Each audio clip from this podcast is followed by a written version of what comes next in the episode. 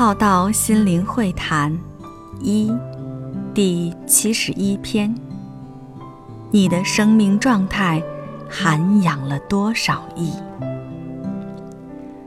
活在身体需求的是生命一点零，活在心理层次的是生命二点零，活在心灵领域的是生命三点零，回复空性本来的是生命四点零。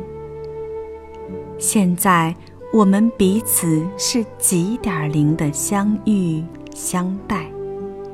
现在的修行是几点零？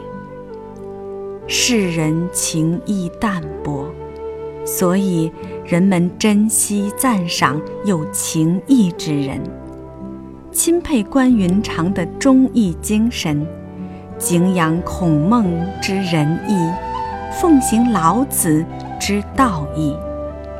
你的生命状态涵养了多少意义？